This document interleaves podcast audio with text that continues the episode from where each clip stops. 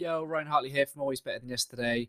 I want to share with you a leadership model that I um, learned when I visited RAF Cranwell, their leadership academy. Um, they talked about this model called Tame, Critical, and Wicked Challenges. And these are uh, three lenses, shall we say, um, to look at problems. So, tame challenges, they are solvable. They've they've happened before. They're solvable. We might have a solution that we can apply to it.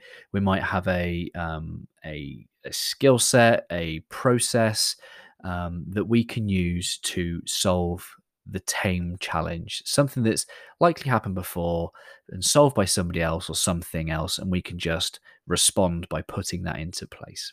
Haven't got to really think too much about it. Just got to put two and two together.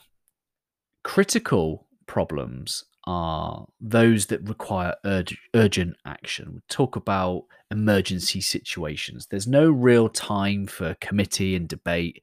It's clear action. We need clear lines of communication, clear direction. Do this, this, this, and this, and we respond. That's that very top down hierarchical leadership. That's when it really comes into its own. That's the benefit of clear direction from the top is during times of critical challenge. The last one is is wicked. Wicked challenges are complex, they're complicated. There's never really one clear reason for the the challenge. There's so many intricacies, some webs of of problems that, that might all be connected. Think about COVID think about um, you know the Black Lives Matter. Think about crime rates. All these big, big subject matters, cr- uh, wicked problems, wicked challenges. There is no uh, looking back to the past and finding an easy solution. There is no one person that knows, figures it all out that can just be top down.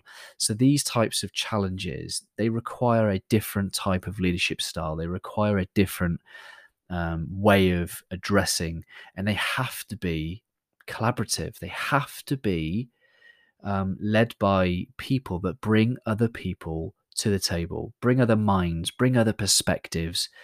One person is never going to solve it. One solution is never going to fit all. But bring enough hearts and minds to the table, these leaders will ask great questions. They will ask the right questions to bring in different perspectives, to consider different solutions and they will bring people together collaboratively focused on the heart and the mind of the issue and then only then will we make better progress and have better outcomes. Not by looking to the past for a, a one size fits all not by having one person's opinion thinking that they know the, exactly the way and that this is what should be done. Collaborative approach. Leadership that inspires and connects human beings with empathy to understand the true issues so that we can take one step after the other to creating solutions together. I hope that reflection of, of the model I'd learned at, at RAF Cranwell uh, has helped you in some way. The main point here is that we have to be flexible within our leadership. We have to be situational. We have to understand the types of problems that we face and know that one size does not fit all. I'll speak to you again soon, guys. Much love.